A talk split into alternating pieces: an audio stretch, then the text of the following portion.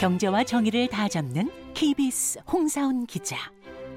경제 정보를 이렇게 재미있게 알려드리는 프로그램은 홍사훈의 경제쇼 플러스뿐입니다.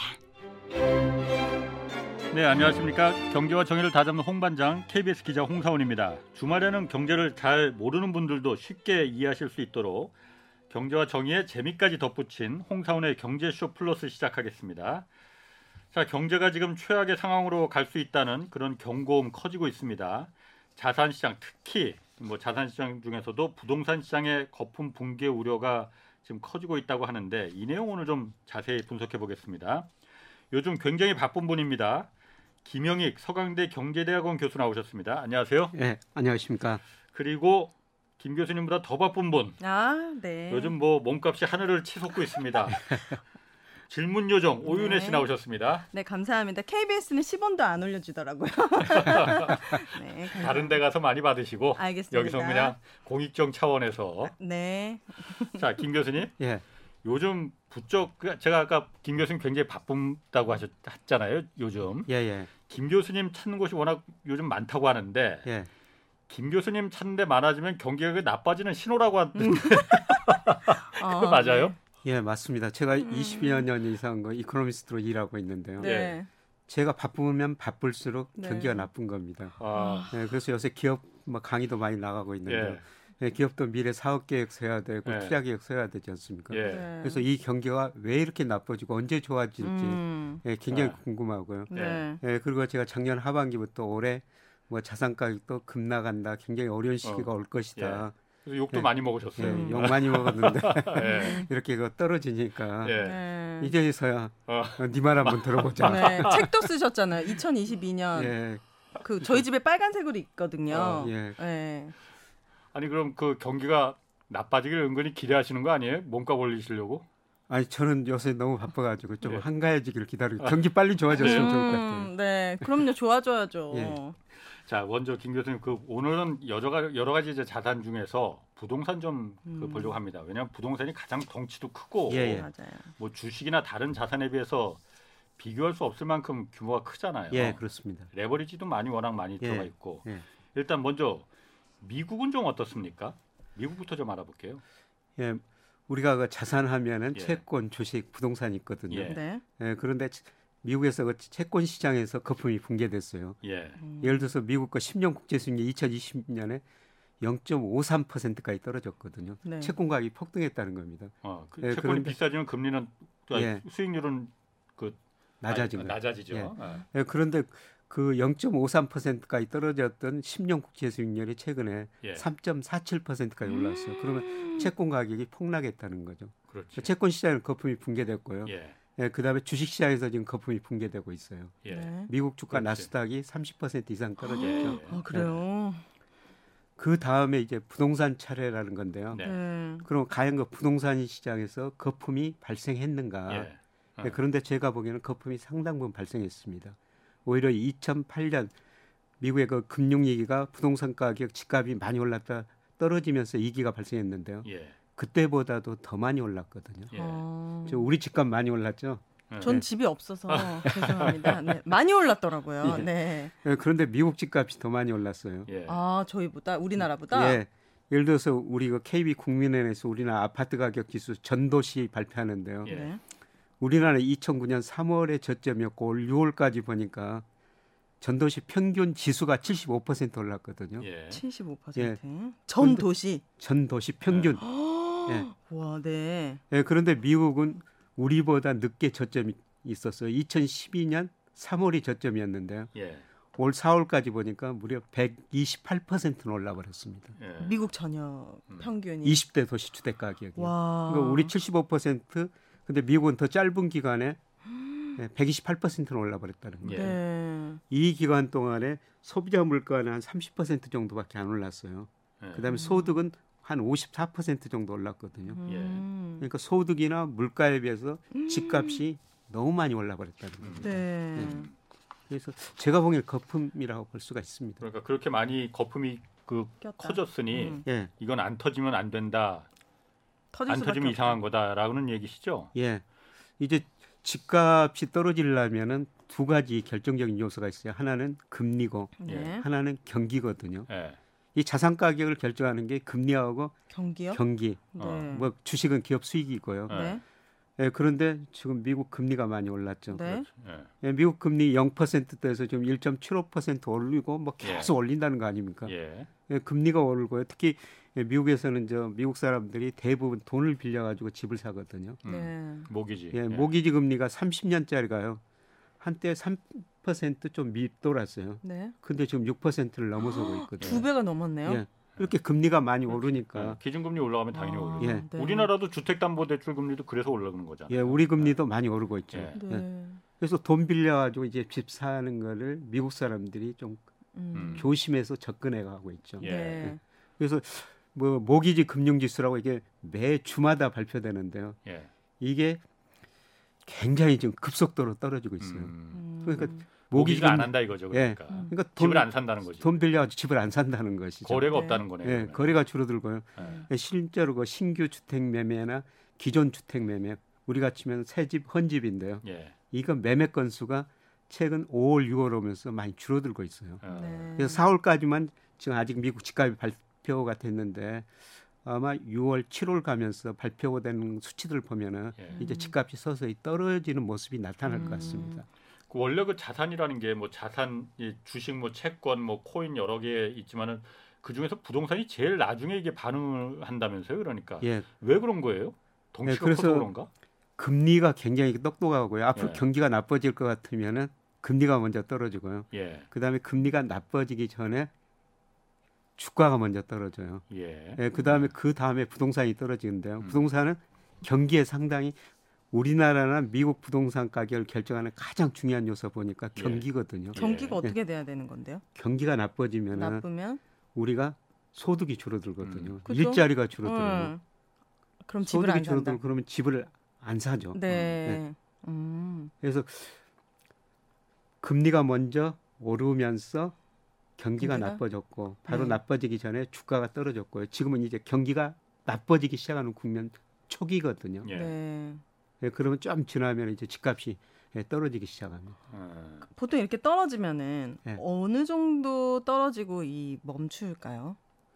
근데 저는 뭐 자산가에는 늘 연착륙이라는 게 없다. 네. 뭐 우리 정부에서도 저 국토장관 청문회때 보니까 집값 하향 안정화가 목표다. 하향, 하향 네. 안정화. 어. 네. 안정화라는 건 자산가에는 없습니다. 어, 없다. 오를 때는 항상 지나치게 많이 오르고 음. 예. 떨어질 때는 지나치게 떨어지는 게 자산 가격이에요. 네. 연착륙보다는 경착륙한다는 거죠. 예, 음. 지금 채권 시장에서 경착륙했고 주가도 뭐 3,300 같은 주가가 지금 2,300까지 음. 많이 네. 떨어졌지 않습니까? 그렇죠. 네. 경착륙한 거예요. 예, 부동산도 마찬가지라는 거죠. 음. 떨어질 네. 때는 하향 안정하고 있고 떨어질 때는 본질 가치보다 더 밑으로 떨어져 버린다는 거예요. 그럼 예. 75% 우리나라 올랐으면 75%보다 더 떨어질 수도 있다는 겁니까? 오른 것보다 아니 그 더. 사이에 우리 이제 소득도 올랐습니다. 어. 소득도 올랐으니까 네. 뭐 우리나라 평가해 보면 뭐 소득, 물가 그다음에 뭐 월세 이런 거에 비해서 집값이 얼마나 올랐느냐. 예, 전도시 평균이 제가 여러 가지 지표라면 한 30% 내지 음. 40% 정도는 지금 가대평가된 상황이에요. 아, 네. 그 정도는 떨어질 수가 있다는 거죠. 3, 40% 예, 정도. 근데 잘못하면은 경착륙하면은 그 밑으로도 떨어질 수가 있다는 겁니다. 아 음. 그러니까 부동 우리나라 부동산 그 가격의 거품이 한 30%에서 40% 정도 예, 된다 제가 이 평가를- 말씀하시는 예, 예, 거예요? 예. 음. 어. 미국도 그 미국도 그 정도예요. 아, 예. 그러면은 그게 그 정도는 무조건 떨어집니까? 그러면은 원래 말씀하신 대로 그 왜냐면 집값이라는 게 음. 예. 워낙 그 사람들이 민감하다 보니까 예. 좀 떨어지면은 예. 아 나는 사야 될 살 거야 하고 대기하는 사람들이 워낙 많잖아요. 그래서 장기적으로 보면 집값은 음. 항상 우상향한다라는 예. 뭐 신념처럼 그 세- 우리나라에서 그게 돼 있잖아요. 예. 그러니까는 30% 40% 올랐다 하더라도 내려가는 게 꼭 그렇게 30% 40% 내려갈 거냐? 그 전에 한 10% 20% 내려가면 사는 사람들이 분명히 나오기 마련인데 일부 뭐 사람들은 그걸 사겠죠. 예, 네. 예, 그러나 또 집값이란 게 떨어지면은 예, 또 무서워서 못 사거든요. 음. 무서워서 못 산다. 지금 아. 주식도 많이 떨어졌는데 예, 네. 좀 적정 수준을 가서 평가하거든요. 예, 예. 그런데 제가 그 3,300 갈 때 2,750까지 떨어지고 저는 한 2,200까지도 떨어질 수 있습니다. 그런 말씀을 드렸는데 네. 여기서 시작이 나가면은 음. 1900까지도 떨어진다. 2000까지도 떨어진다. 아, 예. 이게 떨어지면 아. 더 떨어진다고 사람들이 심리가 그렇게 위축돼 버리거든요. 그렇죠. 네. 그렇죠. 집도 예. 마찬가지라는 겁니다. 예. 예, 그래서 제가 2009년 10년 이 무렵에 여의도 예. 한 아파트에서 전세 살았었는데요. 예. 네. 예, 그때 서울 집값 아파트 가격이 한 3, 40%그 당시에 떨어졌거든요. 음, 네. 예, 그때 제가 무슨 걱정을 했냐면은 혹시라도 그 아파트 가격이 전세 가격 밑으로 떨어져 가지고 제가 전세금을 돌려받지 못할까. 음. 깡통 전세가 깡통 네. 전세, 뭐 역전세라고 예. 그랬죠. 네. 예, 그런데 최근에 일부 지방 도시에서 지금 역전세 현상이 나타나고 있더라고요. 예. 이게 서서히 저는 서울 중심부로 지금 오고 있는 과정이라고 보고 있습니다. 음. 네. 그럼 이게 그 아까 부동산은 경기하고 민감하게 연관이 돼 있다고 했- 하셨잖아요. 예. 네. 그럼 지금 우리나라도 그렇고 전세가 다 경기 침체가 곧 올 거라고 다들 얘기를 해요. 예. 그러면 그때 되면 부동산이 본격적으로 이제 그 하강기로 접어들 거라고 보시는 거예요. 그러면 예, 그렇습니다. 지금 우리 경기가요. 예. 이제 수축 국면 초기에 그렇죠. 접어들었어요. 예. 아, 초기. 예, 네. 앞으로 이제 경기를 예측하는 게 선행지수라는 건데요. 예. 선행지수는 작년 하반기부터 계속 떨어진다고 예고를 해줬고 예. 음. 그리고 미리서 주가는 떨어졌고요. 예, 제가 경기 정점 여부를 판단하는 여러 가지 지표를 보니까 특히 통계청에서 동행지 순환 변동장 이런 걸 발표하거든요. 예. 네. 이런 걸 보니까 지난 2월이 경기가 정점이었을 것 같습니다. 제일 좋았던. 예, 어. 가장 좋았던 꼭지점이요. 지난 예. 2월이요? 올 2월. 올해 2월. 예. 아, 네. 그러면 지금 몇 달 안 됐죠. 음, 네. 예, 그런데 우리 경기가 72년부터 이게 좋아졌다 나빠졌다 11번 순환을 거쳤는데요. 한 번 나빠지면 평균 19개월이 나빠졌어요. 19개월이요? 경기가 어. 네. 예. 네. 물론 작게는 가장 짧을 때는 11개월이었고요. 길 때는 33개월도 있었어요. 예. 네. 예. 그러니까 평균 19개월이라는 예. 거죠. 예, 그러면 올 2월이 정점이니까 네. 최소한 1년은 지금 경기가 이제 나빠지기 시작한 국면이라는 겁니다. 네. 음. 그 네. 제가 먼저 이거 네, 네, 궁금해서 못 참겠어. 아, 네, 괜찮아요. 그 경기가 아까 나빠지면 사이클이 나빠질 땐 평균 19개월 정도라고 했잖아요. 예, 예. 근데 올해는 지금 매우 특수한 상황이잖아요. 예. 뭐 일각에선 퍼펙트 스톰이라고 하고 예. 뭐 음. 고환율, 고금리, 고물가 하여튼 예. 뭐 나쁜 건 다 겹쳤다 하잖아요. 예. 올해는 그럼 경기 침체가 어느 정도 갈 거라고 예상하십니까? 저는 뭐 19개월 19개월 예, 이상이라고 평균? 보고 있어요. 이상? 평균보다. 예. 평균 이상. 예. 그, 그러니까 평균보단 이상일 거 아니에요. 예.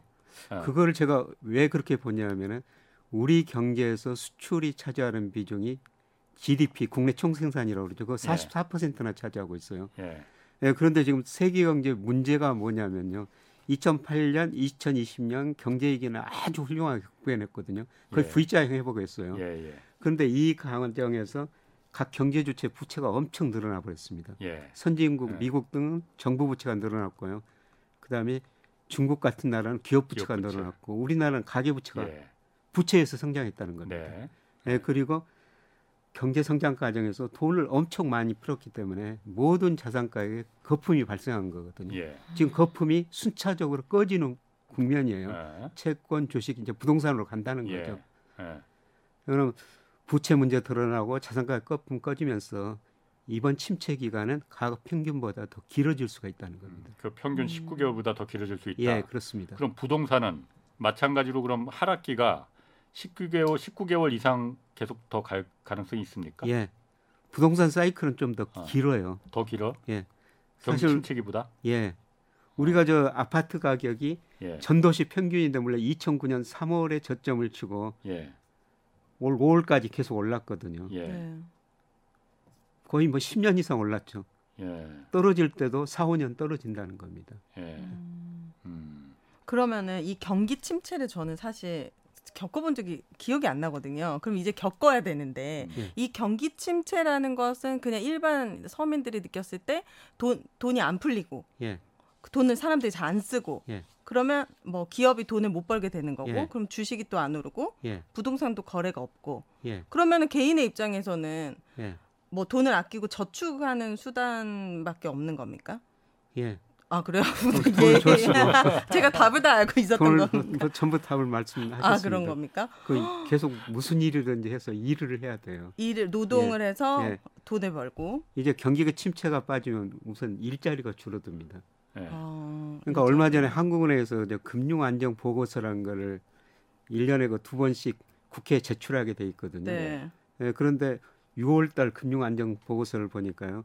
우리 기업의 36%가 이자 보상 비율이 1 미만입니다. 그게 뭡니까? 기업들 네. 그만큼 이자 보상 이자를 비율이 못 낸다 이거죠. 1 벌어서. 미만이라는 건요. 네. 1년 동안 영업이익을 내 가지고 이자도 못 내는 기업이 36%나 된다는 거예요. 우리나라예요? 예. 아, 그다음에 중소기업은 42%나 돼요. 예. 그래요. 지금 예, 금리 올랐죠? 네. 경기가 좋아지면은 예, 이익을 내 가지고 이자를 갚을 수가 있는데요. 지금 경기마저 이제 정점 치고 나빠지는 국면이죠. 예. 음. 예, 그러면 그런 기업들이 견딜 수가 없어요. 음. 예, 그러면 그런 기업들이 시장에서 퇴출, 좋은 말로 구조조정인데 구조조정하면은 그 직장에 다니는 사람들이 일자리를 잃게 되죠. 네. 예, 그러면 소비를 더 못할 수. 예, 음. 있습니다. 음.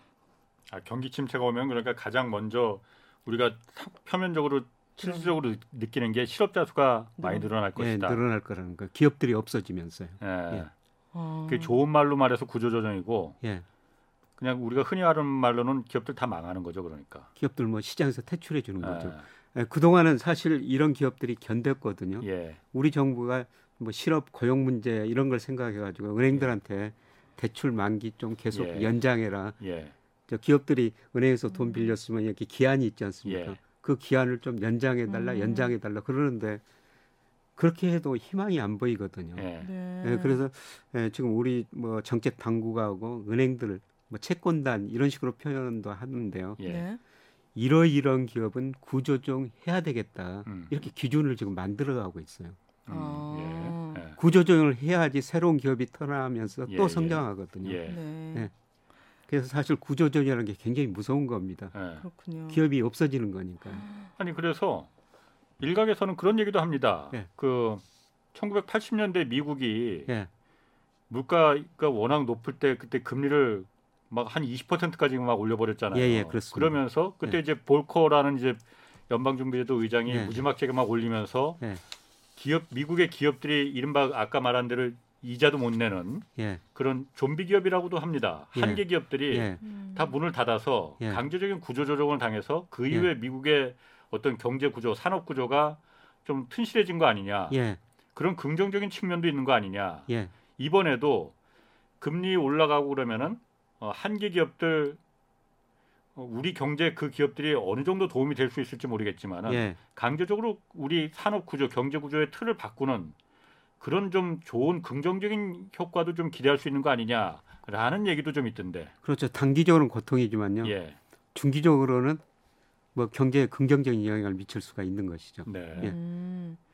그러면 그게 더 전체적으로 봤을 때는 좋은 겁니까 나쁜 겁니까 그러면은? 전체적으로 해야 되죠. 아, 음. 예, 그러니까 우리가 저 IMF 97년 외환위기를 겪었지 않습니까? 예, 그 외환위기가 왜 왔습니까? 80년에서 80 특히 86년에서 88년 3조 호황으로 예, 우리 경제가 연평균 12%나 성장했어요. 그때 당군일의 최대 호황이라고 어. 그랬었는데요. 오, 네. 근데 그때 우리 기업들이 미래를 낙관적으로 보고 투자를 굉장히 많이 했거든요. 예, 근데 그 뒤로 투자를 많이 했는데 물건이 안 팔리니까 기업이 부실해지고 은행이 부실해졌죠. 예. 음. 예, 그래서 결국 우리가 외환위기를 겪고 음, IMF 처방에 따라 정말 뼈아픈 구조조정을 했지 않습니까? 그렇죠. 30대 예. 재벌 중 11개가 해체됐어요. 예, 네. 예, 그리고 은행 14개가 없어졌습니다. 예, 그런데 구조조정을 하고 나서 성장률은 많이 떨어졌지만 우리가 질적 성장 국면에 음. 들어섰다, 음. 안정 성장 국면에 음. 들어섰다. 음. 그런데 그 구조조정 과정에서는 정말 그 많은 기업들이 없어지니까 음. 그 근로자들은 다 해고당했죠. 그렇죠. 네. 예, 예, 그래서 그때 당시 자영업자들이 확 늘어납니다. 예, 음. 그때 97년 보면은 지금 치- 우리나라 전체 고용 중에서 자영업 비중이 한 20% 되는데요. 그때 28% 정도까지 올라간 거예요. 네. 근로자들이 많이 직장에서 나가면서 이제 일단 그 퇴직금 받아가지고 그때 그 자영업을 아, 한 거죠. 음. 음. 그럼 그렇게 질적 성장이 한 번 있었기 때문에 이번 경기 침체는 예. 그 전보다는 더 다른 좀 작은 충격이 오지 않을까요? 그것보다는 좀 적은 충격이죠. 사실 IMF는 정말 너무 우리가 큰 볼 수 없는 충격이었고. 정말 큰 충격이었고 그리고 전문가들이 특히 주식은 실적이 잘 나고 그러면은 침체 상황이 와도 예.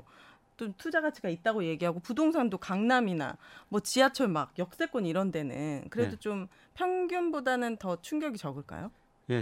좀 평균보다 충격이 적을 수가 있죠. 그러니까 차별화예요. 음. 근데 지금도 우리 대기업들은 사실 97년에 외환 위기는 대기업들이 부실해가지고 은행까지 부실해졌어요. 아, 네. 근데 대기업들이 수조 원씩 빌려가지고 그걸 못 갚으니까 은행도 부실해졌고 음. 100 공적 자금 167조 원 투입했죠. 예. 예, 그런데 지금은 우리 대기업들 막 상당히 뭐 돈 많이 벌고 있어요. 네. 문제는 중소기업들이라는 음. 겁니다. 예. 음. 예, 그래서 뭐 중소기업들은 규모가 그렇게 크지 않기 때문에 말씀하신 것처럼 97년 애한이기보다 충격은 훨씬 적을 수가 있죠. 네.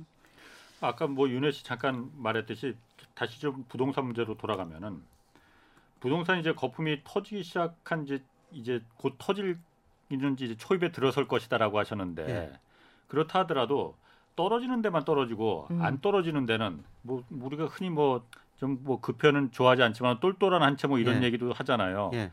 그런 데는 안 떨어질 것이다. 그 부동산의 격차는 더 커질 것이다. 그런 전망들 뭐 신문 기사에서 보면 나오거든요. 예, 예. 그럴 가능성이 있습니까? 저는 없다고 봅니다. 다 떨어져요? 뭐 음. 예를 들어서 예. 저 그 제가 그 저 여의도 아파트 전세 살 때 네. 2009년 10년 말씀 들을 때 그때 한번 신문 한번 보십시오. 어. 예, 어. 그때도 똘똘한 한 채 이야기 많이 나오거든요. 네. 아, 그래요? 그래요? 어, 그때부터 12년이 네, 지났는데. 똘똘하지 예. 않았네. 아, 그런데 그때는요 어떻게 강남 됐습니까? 아파트가 더 많이 떨어졌어요. 아, 네. 더 많이 올라서 그랬었. 더 많이 올랐으니까요. 음. 왜 그 강남 아파트가 많이 오르고 많이 떨어지냐면 네. 이 공급이 비탄력적이에요. 예. 공급이 비탄력적이니까 수요가 늘어나면 급등하죠. 예. 예. 네. 수요가 조금이라도 떨어지면 급락해 버려요. 예. 네. 그래서 지금 똘똘한 한치 이야기가 많이 나오지만 예. 그때 신문 보시면요. 예. 그때도 똘똘한 한치 이야기가 참 많이 나왔습니다. 어, 의미 없다. 그럼 앞으로는 그러니까 그런 강남 그 똘똘한 한 채 의미 음. 없이 다 또 같이 떨어진다. 예. 아. 떨어지고 이제 오를 때는 똘똘한 한치들이 더 많이 오를 수가 있죠. 아. 예. 음. 그럼 과거에 그러니까 2008년 그 금융위기 이후에 그 떨어질 때 강남 그때 뭐 반포 레- 뭐 자이나 이런 데 다 미분양이었었거든요. 예, 그때. 맞습니다. 예. 그러니까 그때도 굉장히 강남 값집값이 더 많이 떨어졌었잖아요. 예, 예. 많이 오른 만큼 더 많이 예, 떨어졌잖아요. 예, 예. 그럼 이번에도 사실 그럴 가능성이 있는 거예요. 그러면 예, 저는 그럴 가능성이 충분히 있다고 생각합니다. 우리 지금, 언론에선 그렇게는 안, 분석 안 하는데 예, 다 똘똘한 한치라고 생각하는데 예, 뭐 강남에 사신 분들은 소득이 높아가지고 예. 그냥 산다. 예, 뭐 많은 분들이 그럴 수가 있어요. 근데 네. 다가 아니거든요. 음. 근데 집가 격은 소수의 몇 개가 예, 결정을 해요. 그렇지, 아. 예. 그렇죠. 어떤 한 사람이 싸게 팔았다면 은 예, 그게 결- 그 시장 집값이거든요. 가격이에요. 예. 그렇죠. 예. 예. 음, 그런 면에서 자 그러면은 이 뭐 채권이나 주식, 뭐 코인 이런 거에 비해서 사실 부동산은 워낙 여기 들어가 있는 돈이 뭐 비교도 안 될 정도로 크잖아요. 예. 그리고 거의 대부분이 다 빚 얻어서 그러니까 흔히 말해서 뭐 영끌이다 뭐다 해서 레버리지 잔뜩 얻어서 지금 음. 자기 돈으로 정말 100%집 산 사람이 거의 없는 거잖아요. 예, 예. 이러다 보면은 이게 만약 거품이 터지기 시작하면은 이 충격이 어느 정도 될 것 같습니까? 주가나 채권 떨어진 것보다 충격이 훨씬 더 크죠. 왜냐하면 말씀하신 것처럼 우리 가계 자산 중에서 어. 예. 실물 자산이 비중이 77%거든요. 네. 예. 특히 그 50대 후반, 60대 이분들은 80% 이상이 부동산이에요. 예. 물론 그 사는 집이니까 네. 뭐 문제는 없을 겁니다. 음. 그런데 집값이 떨어지면 뭐가 문제냐면 소비가 줄어들어요. 음. 주가가 떨어질 때도 소비가 줄어들지만요. 집값이 떨어지면 소비가 내가 더 가난해졌다. 예. 이런 생각이 들어가지고요. 예. 네. 그러니까 주식은 우리 가계 이제 금융자산 중에서 뭐 23%고요. 금융자산이 전체 23%에서 주식이 23%라는 겁니다. 네. 음. 뭐 전체 자산 중에서 주식 비중은 뭐 10%도 안 되죠. 음. 예, 그런데 부동산은 77%나 아, 되거든요. 아, 그 부동산 가격이 떨어지면은 아, 내가 가난해지고 예. 있구나. 예. 이런 생각이 들어가지고 소비가 줄어들어 버려요. 예. 예. 네. 그래서 경제가 더 위축될 수가 있죠. 어, 음. 주가가 떨어진 것보다 부동산 가격이 떨어졌을 때 예. 소비가 더 많이 줄어듭니다. 어. 음, 이건 정말 무식한 질문이긴 하지만 연방에서 금리를 올리니까 미국 연준 있잖아요. 예. 거기서 금리를 올리니까 우리나라도 사실 같이 올리는 어. 거잖아요. 예, 그럼 미국에서 금리를 막 올렸더니 물가가 생각보다 빨리 잡혔어. 예, 그러면 우리나라도 이런 충격이 없이 예. 침체가 살짝 무섭지 않고 좀 가볍게 끝날 수도 있는 겁니까? 안 무식한데. 예. 아 그래요. 네, 진짜 굉장히 궁금해요. 유식한데요. 아. 질문하신 거 보니까. 아, 궁금해가지고요. 혹- 예. 혹시나 정말 그런 희망을 조금이라도 가져보려고. 예, 그런데 지금 미국이나 오- 음, 우리나라는 뭐 정확한 스태그플레이션 상태는 아니지만은 네. 특히 미국 경제는 1, 4분기 마이너스 성장했고 2분기도 거의 마이너스 약간 플러스 성장할 거예요. 근데 물가는 8% 오르니까 스태그플레이션이에요. 음. 근데 이걸 막기 위해서 연준의 가장 중앙은행의 목표는 물가 안정이니까요. 금리 막 올리고 있거든요. 네. 금리를 올리면은 소비가 줄어들어요. 네. 투자가 줄어들어요. 음. 집값 떨어지고 이미 주가는 떨어지면 주가 또 떨어집니다. 소비가 더 줄어듭니다. 네. 그러면 경기 침체가 올 수밖에 없다는 거죠. 음. 그래서 가장 좋은 게 물가도 잡고 경기도 음. 연착륙 시키는 네. 게 좋거든요. 음. 그러려면 어떻게 해야 됩니까? 그러려면요. 네. 저 저 사우디가 원유 생산을 대량 늘려버리든지 아, 사우디가 원유 생산이요. 어. 네. 그다음에 러시아 우크라이나 전쟁이 끝나가지고 원자재 가격이 확 떨어져 어. 버리면요. 네. 그럼 좀 물가도 잡고 음. 경제 성장률도 많이 안 떨어져도 돼요. 예. 음. 예, 그런데 사우디가 지금 그렇게 늘릴 여력도 없고 예. 예, 그다음에 러시아 우크라이나 전쟁 언제까지 갈지도 모르거든요. 예. 음. 그 중앙은행이 할 수 있는 일은 물가를 잡기 위해서 금리를 올리는 일밖에 없어요. 예. 네. 우리 저 한국은행 총재 파월 연준 의장이 뭐 유가 올라갔다고 가서 원유 생산 늘릴 수 없죠. 음. 그렇죠. 밀 가격 올라갔다고 가서 밀 농사 지을 수도 없어요. 예. 네. 그 연준 중앙은행이 할 수 있는 일은 물가를 잡기 위해서 금리 올리는 일밖에 없습니다. 그래요. 네. 음, 아쉽네요. 그 그러면 지금 이 부동산 관련해서 그 이 하락 시점으로 이제 접어들 초입에 있다고 본다면은 얼마 전에 이제 어쨌든 윤석열 정부에서 부동산 관련 대책 여러 개 내놨지 않습니까? 예. 거기 금융 관련된 대책도 많이 그렇죠. 있어요. 예. 그런 부분에 대해서는 좀 어떻게 평가하십니까? 지금 규제 하나 서서히 오늘 또 뭐 최근에도 네. 계속 나오고 있죠. 예. 규제 하나. 예, 규제 예. 완화. 어 그래요. 네. 근데 지난 정부에서 뭐 28번인가 몇 번인가 예, 27번 아닌가? 예, 음. 어, 예. 하여튼 30번 하여튼, 가까이. 예, 예. 그렇게 많이 냈거든요. 예. 근데 집값이 계속 올랐었어요. 예. 음, 예. 집값은 추세는 정부가 바꿀 수가 없다는 것입니다. 그죠. 음. 예, 그래서 저는 윤석열 정부에서 계속 지금부터 이제 서서히 규제 하나 정책을 내놓기 시작했는데 예. 네. 계속 안 하고 예. 한 4, 5년 지나면은 이명박 정부 때처럼 네. 집사라고 장려할 것 같습니다. 어, 어, 그만큼 집값이 떨어진다는 거죠. 음, 어. 이 규제를 완화해도 예, 집값의 하향은 막을 수가 없다. 예, 그렇습니다. 음, 근데 어쨌든 지금 규제 완화도 안 하지만은 그 금융 정책 관련해서 어, LTV 지금 그 대폭 한 80%까지 올려주고 또 생애 최초 주택 예, 같은 책- 경우에는 예, 청년 같은 경우에는 앞으로 미래 소득을 반영해서 그 DSR 예, DSR도 허용해 준다는 그러니까 그 거죠. 부채 비율 그 자기 소득에 비례해서 이제 빌릴 수 있는 돈 예, 예. 규모 예. 그것도 이제 현재 소득은 청년이니까 당연히 낮을 테니까 예. 앞으로 이 사람은 돈 청년이니까 돈 더 많이 벌을 테니 그거 반영해서 좀 더 예, 올려주자 이렇게 하는 예. 거잖아요. 예. 그러니까 어, 빚 내서 집 사도 된다. 지금 그 상황이잖아요. 예. 그, 음, 그 이게 그러면은 어, 그 청년들을 물론 그 주거 사다리를 걷어차지 않고 주거 예. 사다리를 놓아주자라는 예. 취지에서 그 대책이 나왔다고 해요. 예. 어, 그 부분은 어떻습니까? 그게 지금 그럼 빚내서 지금 그 이, 내가 빚 낼 수 여태까지는 대출 규제하고 이랬으니까 이런 거 말고 빚 내서 그럼 집 사도록 해주는 게 맞는 방향인 건지. 우선 대전제 조건이 집은 사는 곳이라고 생각하고 있거든요. 네, 사는 곳, 네, 아. 사는 곳이니까 거주, 네, 뭐 능력만 그 원리금 상한 능력만 있으면 저는 뭐 집은 사는 것이니까 언제든지 네. 뭐 사서 사셔도 된다고 생각하거든요. 예, 그런데 DSR 뭐 LTV 지금 안 해줘 가지고 갚을 능력이 없는 분이라면은 예. 네. 예, 저는 참 어려운 시점이라고 네. 생각합니다. 앞으로 몇 년 동안 집값이 더 떨어질 거라고 제가 보기 때문에 네. 예. 아. 어, 그리고 이제 경기가 좋아져야지 일하면서 돈 벌어 가지고 음, 원- 그렇죠. 원리금 예. 상환할 수가 있지 않습니까? 그런데 앞으로 저 경기가 낮아진다는 겁니다. 예. 우리 잠재 성장률 구조적으로 떨어지고 있거든요. 예, 네. 어, 그러니까 잠재 성장률, 경제 성장이 떨어지고 경기가 지금 수축 국면에 들어선다는 것은 앞으로 내 임금이 별로 안 오른다는 거예요. 아, 예, 음, 예. 일자리가 많지 않다는 겁니다. 예, 예, 그러니까 이런 상황에서 지금 규제 안 하, LTV 그다음에 DSR 안 한다고 돈 빌려가지고 사는 거는요. 예. 저는 상당히 위험하다고 보고 있습니다. 그럼 무주택자는 이 부동산 가격이 어느 정도 떨어졌을 때 사면 좋을까요?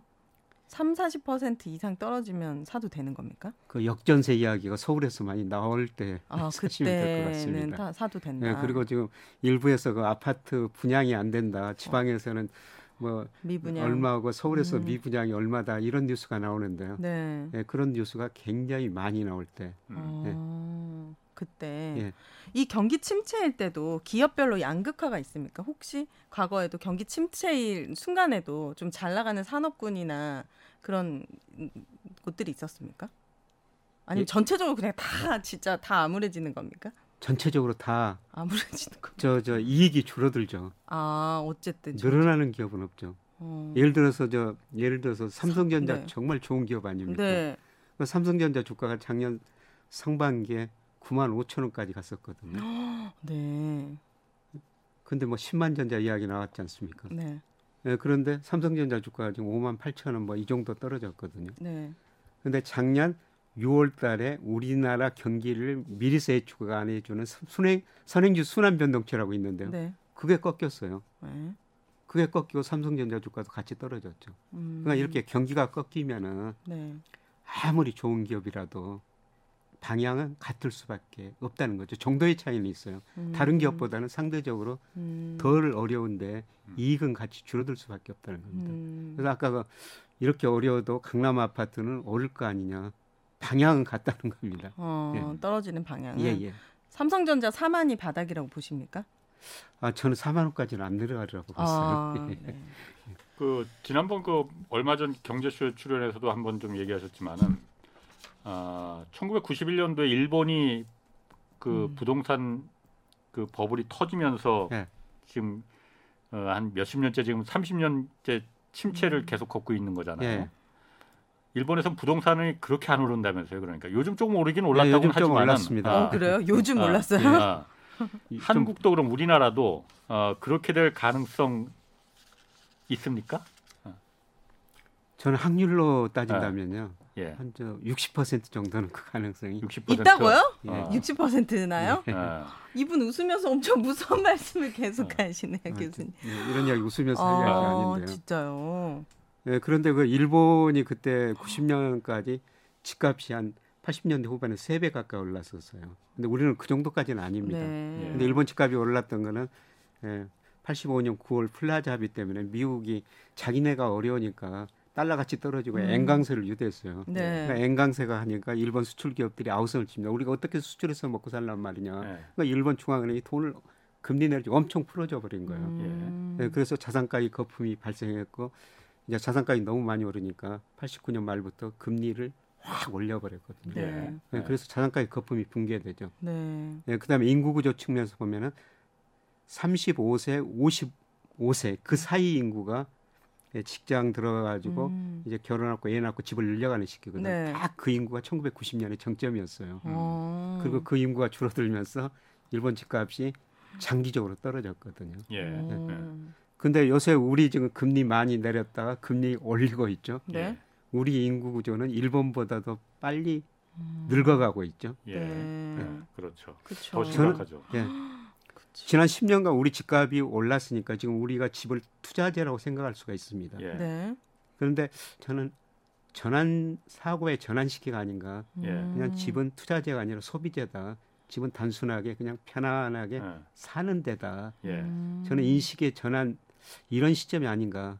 어, 그렇군요. 그 시점이 지금 다가오고 있다는 것이죠. 어, 그러니까 투기의 시, 이 투기의 대상에서는 이제 집은 어, 가능성 별로 없다 이렇게 보시는 거예요? 예, 저는 그렇게 보고 있습니다. 10년, 20년 후에도 이렇게까지 거래가 잘 되거나 잘 팔리거나 이러기는 힘들다는 말씀이시죠? 인구 구조. 예, 인구 구조 측면에서 아. 볼 때요. 어, 또 하나 그리고 제가 아, 조금 좀 이해할 요즘 보면은 그 이해할 수 좀 이해가 좀 안 되는 게 작년까지만 해도 그 부동산 막 폭등할 때 예. 음. 그때 다들 언론이나 전문가들 그 얘기했거든요. 주택 공급이 없어서 지금 이렇게 폭등하는 어. 거다. 예, 맨날 그 재건축 규제하고 그러니까는 공급이 없으니까 폭등하는 게 당연하지 않았느냐. 예. 그러니까 빨리 지금 다 그 규제 같은 거 재건축 규제는 무슨 규제야 다 없어서 예, 예. 빨리 재건축하게 해서 예. 공급을 늘려야만이 집값 잡을 수 있다라고 했잖아요. 예. 근데 지금 뭐 사실 주택 공급이 재건축 그 사이에 뭐 일어난 것도 아니고 뭐 공급이 더 늘어난 것도 아니고 근데 지금 집값이 지금 꺾이고 있는 거잖아요. 예. 이거는 어떻게 설명을 할 수가 있는 거예요?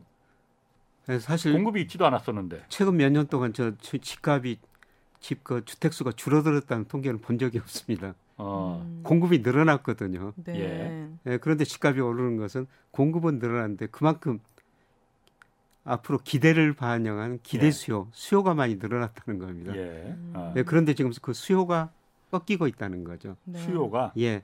그런데 그 수요가 많이 늘어나는 게 예. 저는 유동성이라고 보고 있거든요. 음, 예. 사실 미국이나 우리나라나 이기 때마다 그 마샬 K라고 그러는데 GDP 실물 경제에 비해서 돈이 엄청나게 늘어났어요. 음. 특히 2020년에는 미국은 수직으로 늘어났고요. 우리도 실물에 비해서 돈이 급증해 버렸거든요. 음, 실물에 비해서 돌아다니는 돈의 예. 양이 예. 그렇게 늘어난 돈이 모든 자산가의 거품을 만든 거죠. 채권 예. 시장, 주식 시장, 부동산 시장. 예. 음, 예, 그런데 지금 그거를 줄이겠다고 그러니까 채권 시장의 거품이 붕괴되고 주식 시장이 붕괴되고 어, 음, 이제 부동산 시장 차례라는 겁니다. 예. 네. 그러면은 어 그러면은 주택 공급을 그러니까 지금 그래서 어 계속 늘리게 뭐 250만 음. 호 늘리겠다고 예, 했잖아요. 예. 물론 오- 그게 5년 안에 5년, 늘어나는 예. 건 아니지만은 예. 어떻게 계속 뭐 공급 얘기가 계속 나왔었으니까 집값이 지금 이렇게 떨어지고 있는 이 꼭지점을 돌아섰는데 예. 아 실제로 늘어나긴 늘어날 겁니다 공급이. 예, 예. 그러면 집값이 더 그럼 떨어지겠네 그러면은. 그렇죠. 뭐 집은 지금 예. 한번 계획가지고 이미 그 건축을 시작하면은 그거 결국 지- 안성해야 되거든요. 예, 예. 네. 그렇죠. 예, 그러면 저 공급이 늘어나니까 예. 네. 뭐 이런 것 집값 하락 시기에는 예. 그런 것들이 더 떨어뜨릴 수가 있죠. 음, 그러니까 예. 말씀하세요. 예. 제가 저 2009년 그 여의도에서 아까 그 이야기를 네. 음. 말씀드렸습니다. 한이 많이 맺히셨나 보네 그때. 아니 그때 서울에 그 좋은 아파트들이요 네. 정말 미분양이 많았어요. 예. 아 그래. 그때 못 사신 게 지금 다 아니시군요. 그렇죠. 그런 때 사야 되죠. 아. 근데 제가 그 정말 그 좋은 아파트에서 음. 전세를 한번 살아본 적이 있었는데 예. 네. 분양이 안 되니까 그 네. 좋은 아파트를 그냥 저한테 그 3년에 3천만 원 내고 살아봐라. 오. 그때 그런 거 있었어요. 오, 맞아요. 진짜요? 그리고 아. 그 사는 기간 동안에요. 청소를 어, 해줍니다. 세상에, 그리고 한강변에서 요트를 타라고 그래요. 어. 진짜. 그 3년 살아보고 3천만 원 내고 살아보고 네, 좋으면은 좋으면 마음에 들면 사라는 거예요. 아. 네. 근데 안 사신 거죠? 그때 샀어야 했는데 안 샀죠. 아, 그렇군요. 그런 식의 이제 집을 사셔야 된다는 겁니다. 아. 예. 음, 근데 제가 생각하기에는 예, 그런 사이클이 이제 서서히 오고 예, 있다. 앞으로 올 것이다. 왜냐면 사전 청약을 계속하고 있거든요. 예. 사실 공공으로. 음. 그래서 집이 없는 무주택자들, 신혼부부들, 예. 청년들은 지금 사전 청약 되게 기다리고 있긴 하- 해요. 입주 시기가 좀 많이 남아서 그게 아쉽지만. 예. 그럼 그때도 가격이 한 번 더 떨어질 수 있는 거겠네요. 예, 대량 그럼, 예. 공급이 있- 있기 예, 때문에. 그렇습니다. 그것도 뭐 음, 공급 요인을 하나 볼 수가 있겠네요. 네. 지금 역설적으로 보면은 어쨌든 부동산 자산이라는 게 역사상 연착륙은 없었다. 다 경착륙만 있었다는 말씀이잖아요. 예, 예. 그런데 과도하게 이- 이 경착륙이 되는 것도 예, 부작용이 크고 바람직하지 않으니 예. 역설적으로 말해서 지금 그런 경착륙을 갖다 좀 방지하려면은 주택 공급을 좀 줄여야 되는 겁니까 그러면은? 주택 공급을 아, 지금 다 계획 세워놨으니까 사실 예. 줄일 수가 없죠. 아. 어, 예, 그런데 그 민간 쪽에서 예, 예, 그런 식으로 부동산 경기가 안 좋으면은 예. 예, 스스로 안 네, 짓죠? 어. 덜 짓죠. 아, 민간은 예, 그렇죠. 민간은 돈이 안 되면 안 들어갑니다. 그렇죠. 음. 요새도 그런 경우가 나오거든요. 예. 어떤 거 재개발든지 물론 최근에 건축비가 올라가지고 그러지만은 예, 그 재건축하려고 그러는데 예. 건설이라 수지가 안 맞다고 그렇죠. 음. 예. 참여를 안 하는 경우가 있거든요. 맞습니다. 그런 식으로는 이제 공급이 줄어들 수가 있죠. 아. 예. 음. 자연적으로 예, 자연적으로 그렇군요.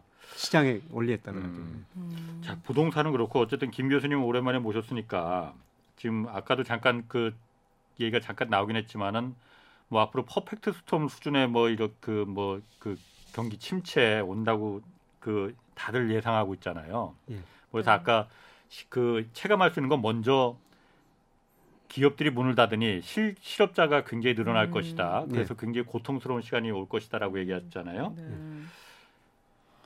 이제 내년 하반기, 아, 내년에 닥칠 경제 위기 이 본질은 일단 김 교수님 보시기에 경제 위기의 본질은 뭐라고 좀 그 생각하세요? 저는 두 번의 경제 위기를 겪으면서 정부가 돈을 많이 쓰고 그다음에 중앙은행 돈을 많이 풀었기 때문에 예, 부채가 너무 많다. 그다음에 자산가의 거품이 발생했다. 예, 이게 음. 이제 금리를 올리면서 두 가지 문제가 다 터질 거라는 거죠. 음. 그 부채 문제가 터질 거라는 겁니다. 네. 예, 사실 우리 기업도 부채가 많지만요. 예, 예, 미국 기업 지금 부채 이야기는 안 나오고 있는데요. 예, 네. 역사적으로 미국 기업이 회사채를 발행하거나 금융회사 빌린 돈이요. 50% 가까이 되는데 예, 미국은 저 부- 기업 부채 비율이 다른 나라보다 낮은데요.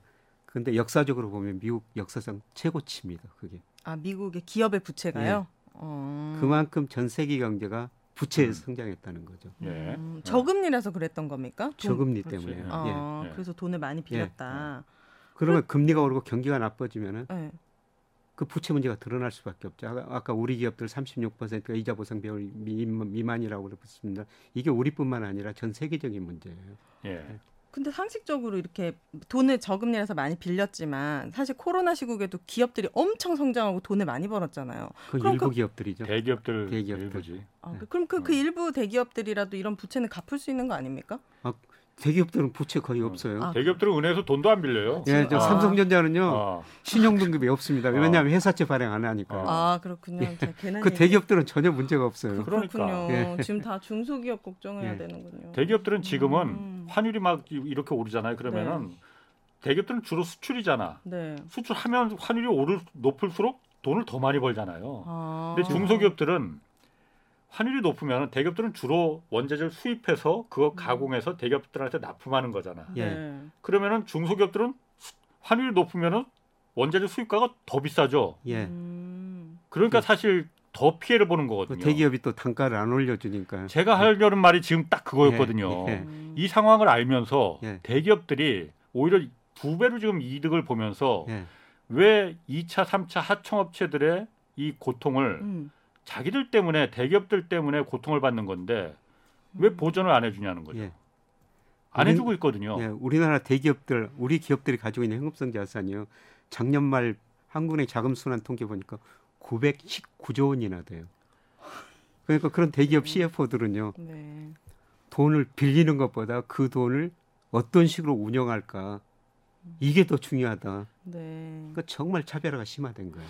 야, 제가 그 경제쇼 이거 진행 맡기 전에 음. 예. 제가 작년 한 1년 반 정도 됐으니까 예. 그 전에 제가 시사교육 창에 있었을 때 예. 그때 뭐 이런 걸 그 그 취재하면서 그때 대기 그 말한 대로 예. 사내 유보금 그 이- 잉여금 예. 그게 한 700조였는데 919조입니다. 지금 200조가 더 늘은 예. 한 2년 만에 200조가 더 늘은 건가 그러면요? 예, 그렇습니다. 예. 그러면 이번에 그 윤석열 정부에서 대기업들 법인세 예. 인하했잖아요. 그 제가 잘못 알고 있는 거일 수도 있는데 순수익 3천억 원 이상 되는 예. 기업들에게 해당된다고 하는데 그 그 기업들에만 그러면 해당되는 겁니까? 정말 대기업들에게? 그렇죠. 아니 그런 이런 법인세는 예. 왜냐면은 최고 그, 그 부분은 오해가 있을 수 있어요. 네. 그러니까 네. 어, 최고세율을 낮춰준다고 했거든요. 그러니까 네. 법인세가 지금 우리나라는 어, 20, 25%. 25%까지 올린 거잖아요. 네. 25% 최고세율을 받는 그런 기업들은 중소기업들은 없어. 어, 주로 대기업들이 예. 뭐 따져보면 한 80여 개 된다고 그러더라고요. 예. 그 음. 기업들만 이제 그 혜택을 받을 수가 있다. 20%까지 음. 내려간다고 했으니까. 그럼 나라에서 이런 중소기업들의 법인세라든지 세금 혜택을 줘서 좀 사- 부양할 수 있는 방법도 있지 않나요? 예, 중소기업들은 세금 많이 낮춰주는 게 좋은데요. 네. 근데 중소기업들은 그렇게 세금 많이 안 내니까 이익을 많이 못 내니까요. 아. 많이 내지 않습니다. 어떻게 예, 법인세라는 거는 이익이 나는 아, 기업들한테만 그래요? 내는 거거든요. 예. 그럼 나라에서 그런 중소기업을 위해 해줄 수 있는 정책은 뭐가 있습니까? 그러니까 지금 트럼프하고 바이든 정책 뭔 차이가 나냐면요. 네. 저 바이 트럼프는 지금 우리 윤석열 정부처럼 기업들한테 세금 많이 깎아주고요. 25% 22%를 깎아주고 그다음에 네. 대기업들한테. 예. 네. 그다음에 개인 부자들한테 세금을 많이 내려줬어요. 음. 예, 왜 그런데 그런- 바이든 정부는 네. 네.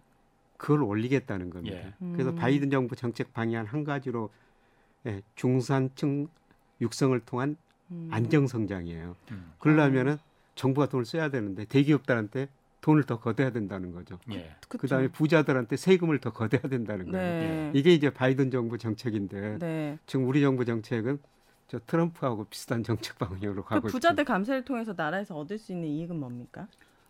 돈을 더 나라에서- 많이 풀어. 나라에서 얻을 수 있는 이익이란 건 없죠. 나라가 뭐 나라가 얻는다기보다는 뭔가 그- 사회 보탬이 되는. 그러니까 제가 늘 말하지만은 같은 정책이라 하더라도 감세 정책이라 하더라도 세금 깎아준다고 하면 그 국민을 위한 겁니다 물론 네. 국민을 위한 정책이에요. 그런데 음. 누구의 입장에서 그 정책을 펴느냐에 따라서 그 나라가 착취적이 될 수도 있고 포용적이 될 수도 있는 거거든요. 네. 그러니까 미- 지금 미국의 감세 정책은 서민들은 감세하고 부유층은 증세한다는 그 논리잖아요. 트럼프, 예, 바이든 바이든은. 정부는 어. 예. 네. 그럼 굉장히 포용적이지. 예. 네. 어. 예. 근데 한국은 사실은 아 제가 또 이거 좀좀 잘 참가해야 되나? 받으셨어요. 왜냐면 제가 예전에 시사기 창에서 뭐 이런 거 취재할 때도 예. 보면은 우리나라 법인세 대기업들이 법인세 지금 25% 낸다고 하지만은 네. 그 최고 세율이 25%라고 하지만은 25% 내는 기업들 그렇게 많지 않습니다. 음. 왜냐면 우리가 이 개인들도 연말에 연말정산하잖아요. 네. 이것저것 해서 뭐 의료비 썼다, 뭐 애들 학원비 냈다, 학교 음. 등록금 냈다 해서 여러 가지로 공제해 음, 주잖아요. 해주죠. 네. 연말정산 받잖아요. 예. 마찬가지로 기업들도 투자 많이 했다, 무슨 뭐 고용 많이 했다 음. 해갖고 여러 가지 세액 공제를 많이 받거든요. 네. 그래서 이 다 공제 받고 실제로 내는 25% 법인세에서 음. 명목세율에서 얼마나 내느냐 음. 다 공제 받고 이걸 이제 실효 세율이라고 하거든요. 실제 예. 내는 세금. 예, 예. 네. 한때 삼성전자 우리나라에서 가장 많은 돈을 버는 삼성전자의 실효 세율이 네. 12%까지 떨어진 적이 있었어요. 어. 그래서 그 당시에 무슨 얘기가 나왔냐면은 우리나라에서 가장 돈을 많이 버는 기업이 인천의 주물 공장보다도 더 낮은 세율을 적용받고 있다. 음. 물론 절대액은 많죠. 그렇지만은 대기업들이 실제로 25%를 지금 세금을 내는 범세를 내고 있는 거냐 네. 음. 아니거든요. 이것저것 여러 가지 말도 안 되는 말도 안 되는 건 아니지만 세액 공제를 굉장히 많이 받고 있거든요. 네. 중소기업들은 무슨 뭐 그 투자 세액 공제니 이런 거 알지도 못해 낼 수 있는 여력 그 공제받을 여력도 없고 네. 그건 철저하게 대기업들을 위한 세액 공제가 굉장히 많이 있거든요.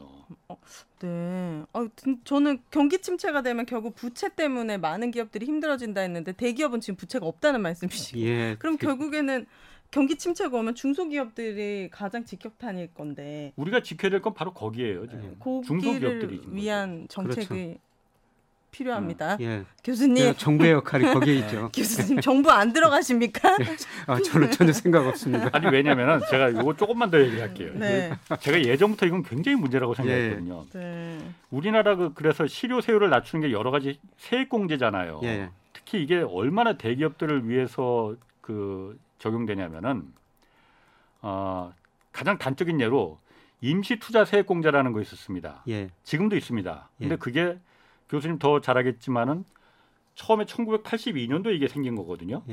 음. 왜냐면 이건 제가 취재를 해서 알아. 예, 예. 네. 그리고 투자 많이 하면은 그만큼 우리가 세금을 그렇죠. 좀 깎아주겠다라는 음, 네. 거거든요. 왜냐 면 1980년도에는 대기업들도 돈이 없기 때문에 투자를 잘 안 하니까는 정부가 세 깎아줄 세금 깎아줄 테니까 대신 투자 좀 해라 이렇게 음. 장려를 한 거거든요.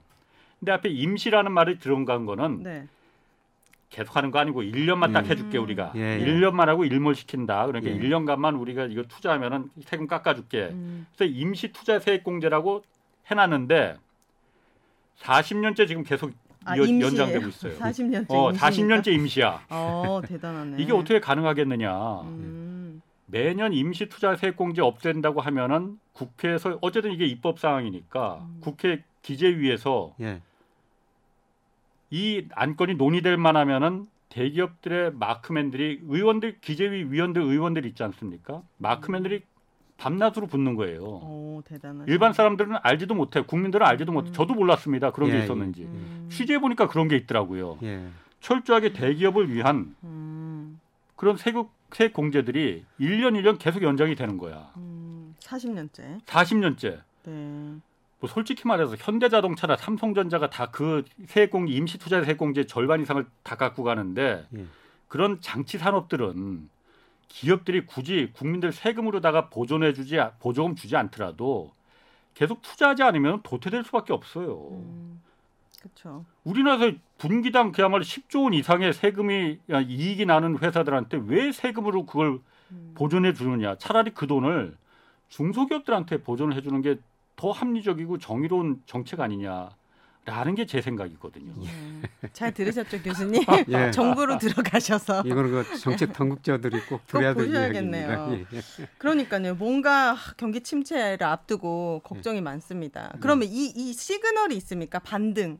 뭔가 회복이 됐다 경기가 주식이 그래도 좀 회복이 됐다 이거 우리가 알 수 있는 신호가 있을까요? 예, 주식시장에서는 지금 네. 물가 문제가 가장 인플레이션 문제가 중요한 거기 때문에 네. 인플레율이 조금 떨어졌다. 물가가 좀 떨어졌다. 아. 예. 아, 네. 이런 시그널이 나오면 주가가 한번 반등할 거예요. 아, 물가가 예. 떨어졌다. 그리고 부동산은요. 부동산 시그널은요. 네.